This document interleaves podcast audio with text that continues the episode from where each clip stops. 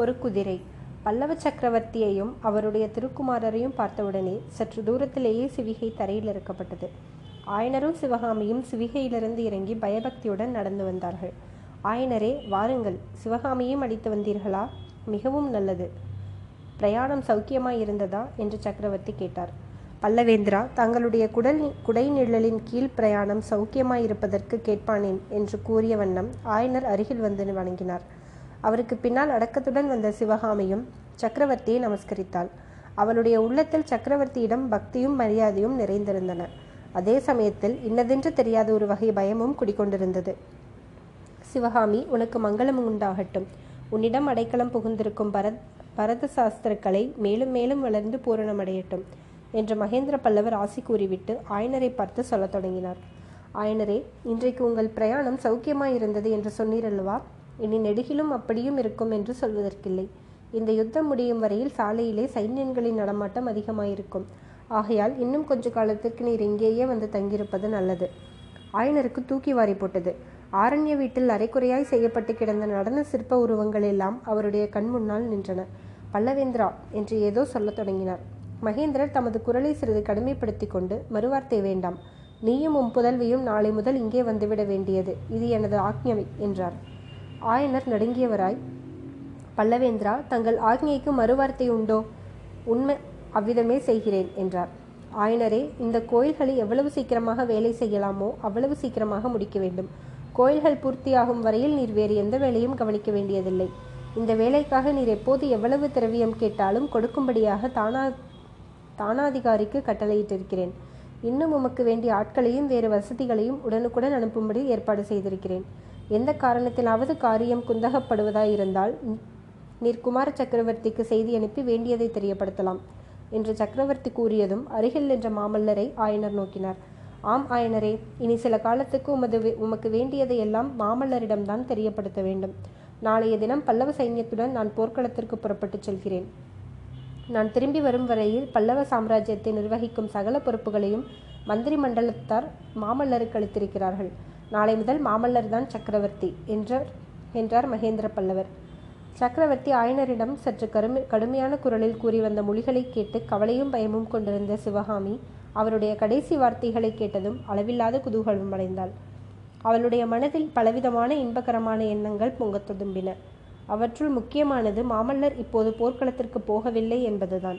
அதனோடு சக்கரவர்த்தியும் போய்விடுகிறார். மாமல்லர் சக்கரவர்த்திக்குரிய சர்வாதிகாரங்களுடன் இருக்கப் போகிறார். இனி அவரும் தானும் அடிக்கடி சந்திப்பதற்கு தடையொன்றும் இராது தாமரை குளக்கரையில் மாமல்லரை சந்தித்து அளவுலாவதை பற்றிய பகற்கனவுகள் சிவகாமியின் உள்ளத்தில் எழுந்தன. முகத்தில் அவளை அறியாமல் முறுவல் தோன்றியது. ஆசை ததும்பிய கண்களின் ஓரத்தினால் மாமல்லரை அவள் பார்த்தாள். ஆனால் ஐயோ இதென்ன? அவருடைய கருணை ததும்பும் முகத்தில் இப்போது ஏன் இந்த கடுகடுப்பு? தன்னை ஏன் அவர் திரும்பி பார்க்கவில்லை? ஒருவேளை தான் அவ்விதம் வந்ததே அவருக்கு பிடிக்கவில்லையோ? பின்னரும் இரண்டு மூன்று தடவை சிவகாமி மாமல்லரின் முகத்தை ஆவலுடன் நோக்கினாள். அவர் அவள் பக்கம் திரும்பவே இல்லை. நேற்று தாமரை குளத்தில் அகன்ற விழிகளால் விழுங்கு விடுபவர் போல் தன்னை பார்த்தவர் பின்னர் வீட்டிலே சக்கரவர்த்தியும் ஆயனரும் பேசிக்கொண்டிருந்த போது அடிக்கடி கண்களிலாலேயே தன்னுடன் ரகசியம் பேசியவர் இப்போது தன்னை பார்க்கவும் விரும்பாதவர் போல் இருப்பதன் காரணம் என்ன? சிவகாமியின் கண்களில் நீர் ததும்பும் ததும்பும் போலிருந்தது அவள் விரைவாக அங்கிருந்து அப்பால் சென்று ஒரு பாறையின் பின்வாங் பின்னால் ஒதுங்கி நின்றாள். ஆனால் நரசிம்மருடைய மனநிலை உண்மையில் எவ்வாறு இருந்தது? ஆம் அவர் கோபம் கொண்டுதான் இருந்தார். ஆனால் யார் மீது என்பதை நாம் அறிவோம். அது நரசிம்மருக்கே தெரிந்திராத போது நமக்கு எப்படி தெரிந்திருக்க முடியும்? மாமல்லருடைய உள்ளத்திலே சிவகாமியின் பிரம்மை பொங்கிக் கொண்டிருந்தது. சிவிகையிலே அவளுடைய திவ்ய வதனத்தை பார்த்ததும் அவருக்கு எல்லையில்லாத குதூகலம் ஏற்பட்டது. உடனே ஓடிச் சென்று அவளை வரவேற்க வேண்டுமென்றும் கையை பிடித்து சிவிகையிலிருந்து இறக்கிவிட வேண்டுமென்றும் ஆவல் பொங்கியது. அதெல்லாம் முடியாமல் போகவே அவரது ஆசை கோபமாக மாறியது. அந்த கோபமானது எல்லாவற்றையும் எல்லாரையும் தழுவி நின்றது. பெரிய சாம்ராஜ்யத்திற்குரிய உரிமையுடன் பிறந்த தமது பிறப்பின் மேலேயே கோபம் கொண்டார். எதற்காக சக்கரவர்த்தியின் அரண்மனையில் நாம் பிறந்திருக்க வேண்டும்? ஏழை சிற்பியின் மகனாக ஏன் பிறந்திருக்க கூடாது? என்று எண்ணினார். தாம் போர்க்களத்திற்கு போகவில்லை என்று தந்தை சொன்னதும் சிவகாமியின் முகத்தில் பூத்த புன்முறுவல் அவருடைய கோபத்திற்கு தூவம் போட்டது. போர்க்களத்துக்கு போகாமல் அரண்மனையில் உட்கார்ந்திருப்பது அவமானம் என்பதை அவள் உணரவில்லை. போர்க்களத்திற்கு போகாவிட்டால் அவளை அடிக்கடி பார்க்கவாது முடியப் போகிறதோ அதுவும் இல்லை. காஞ்சிக்கோட்டையை விட்டு வெளிக்கிளம்பக்கூடாது என்று தந்தை வாக்குறுதி வாங்கி கொண்டிருந்தார். இதையெல்லாம் அறியாமல் சிவகாமி புன்னகை பூத்து மகிழ்கிறாள். இம்மாதிரி எண்ணங்களினால் நரசிம்மருடைய கோபம் மேலும் மேலும் வளர்ந்து கொண்டு வந்தது. மனோலோகத்தில் இந்த நாடகம் நடந்து கொண்டிருக்கையில் சக்கரவர்த்தியும் ஆயனரும் தொடர்ந்து பேசிக் கொண்டிருந்தார்கள். பேசும்போதே தம்முடைய முகத்தையும் மாமல்லருடைய முகத்தையும் ஆயனர் மாறி மாறி ஏறிட்டு பார்ப்பதை கவனித்த சக்கரவர்த்தி ஆயனரே ஏதாவது கோரிக்கை உண்டா? உன்னிடமோ மாமல்லரிடமோ தெரியப்படுத்த வேண்டியது ஏதாவது இருக்கிறதா? என்று வினவினார். ஆயனர் தயங்கி தடுமாறி ஆம் பல்லவேந்திரா எனக்கு ஒரு குதிரை வேண்டும் என்றார். என்ன கேட்டீர்? நல்ல குதிரை ஒன்று வேண்டும். குதிரையா? குதிரை வேண்டும் என்று கேட்டீர் ஆயனரா? ஆயனரே அதை காட்டிலும் என்னுடைய உயிரை நீ கேட்டிருக்கலாம். இந்த பல்லவ சாம்ராஜ்யத்தையே கேட்டிருக்கலாம். நன்றாய் குதிரை கேட்டீர். ஆயனரே தென்னாடு என்றும் கண்டிராத மகா பெரிய யுத்தம் வந்திருக்கிறது என்று உமக்கு தெரியாதா? காஞ்சியிலிருந்து தினம்தோறும் எத்தனை தூதர்கள் நாலா பக்கமும் போக வேண்டியிருக்கும் என்று தெரியாதா? குதிரையை தவிர வேறு ஏதாவது கேளும் என்று சக்கரவர்த்தி சரமாரியாக பொழித்து நிறுத்தினார். மகேந்திர பல்லவர் இவ்வளவு படபடப்புடன் பேசி கேட்டு ஆயனர் எறியாதவராய் மிரண்டு ஸ்தாபித்து நின்றார். ஓஹோ உமக்கு வேறு ஒன்றும் வேண்டாம். குதிரைதான் வேண்டும் போலிருக்கிறது. பல்லவ சாம்ராஜ்யத்தின் மகா சிற்பி ஒரு குதிரையை யாசித்தார் அதை மகேந்திர பல்லவன் கொடுக்கவில்லை என்ற பழிச்சொல் எனக்கு வேண்டாம். குதிரை தருகிறேன். ஆனால் எதற்காக என்று மட்டும் நீ சொல்லும். நீரும் சிவகாமியும் பிரயாணம் செய்வதற்கு வேண்டிய சிவிகைகளும் சிவிகை தூக்கும் ஆட்களும் இருக்கிறார்கள் அல்லவா? பின் எதற்கு குதிரை? என்ற சிவ என்று சக்கரவர்த்தி கேட்டு நிறுத்தினார். ஆயனர் சற்று தைரியமடைந்து பல்லவேந்திரா மிகவும் முக்கியமான ஒரு காரியத்தை முன்னிட்டு தான் கேட்கிறேன். ஆனால் அதனாலேயே யுத்த காரியங்கள் தடைப்படுவதாயிருந்தால் என்று நிறுத்தினார். அந்த முக்கியமான காரியம் என்ன? எனக்கு தெரியாமல் தெரியலாமல்லவா? என்று ஏதேனும் ரகசியம் ஏதாவது உண்டா ஆயனரே பிரபு ரகசியம்தான். ஆனால் தாங்கள் அறியக்கூடாத ரகசியம் அல்ல அஜந்தா வர்ண சித்திரங்களின் ரகசியத்தை அறிய வேண்டும் என்று எத்தனையோ தடவை நாம் பேசிக்கொண்டதில்லையா? அந்த வர்ண ரகசியத்தை அறிந்தவர் ஒருவர் நாகார்ஜுன பர்வதத்தில் உள்ள புத்த சங்கிராமத்தில் தற்போது இருக்கிறார். இதை முன்னமே என் சொல்லவில்லை ஆயினரே. அவ்வளவு முக்கியமான காரியம் என்று தெரிந்திருந்தால் ஆட்சேபமே சொல்லியிருக்க மாட்டேனே. அஜந்தாவின் அற்புத சிற்பங்களை நேரில் போய் பார்த்து வர வேண்டும் என்ற ஆசையினால் வாதாபி புலிகேசியுடன் சிநேகம் செய்து கொள்ள வேண்டும் என்று கூட ஒரு காலத்தில் எண்ணியிருந்தேன். அதெல்லாம் பகற்கனவாய் போய்விட்டது. போகட்டும் குதிரை அவசியம் தருகிறேன். ஆயனரே குதிரை மட்டும் போதுமா? இன்னும் ஏதாவது வேண்டுமா? பல்லவேந்திரரின் ரிஷப லட்சணை பதித்த பிரயாண சீட்டும் வேண்டும். இது யுத்த காலம் அல்லவா அதுவும் தருகிறேன். இவ்வளவு முக்கியமான காரியத்திற்கு யாரை அனுப்புவதாக உத்தேசம் ஆயனரே ஒருவேளை நீரே போவதாக உத்தேசமா?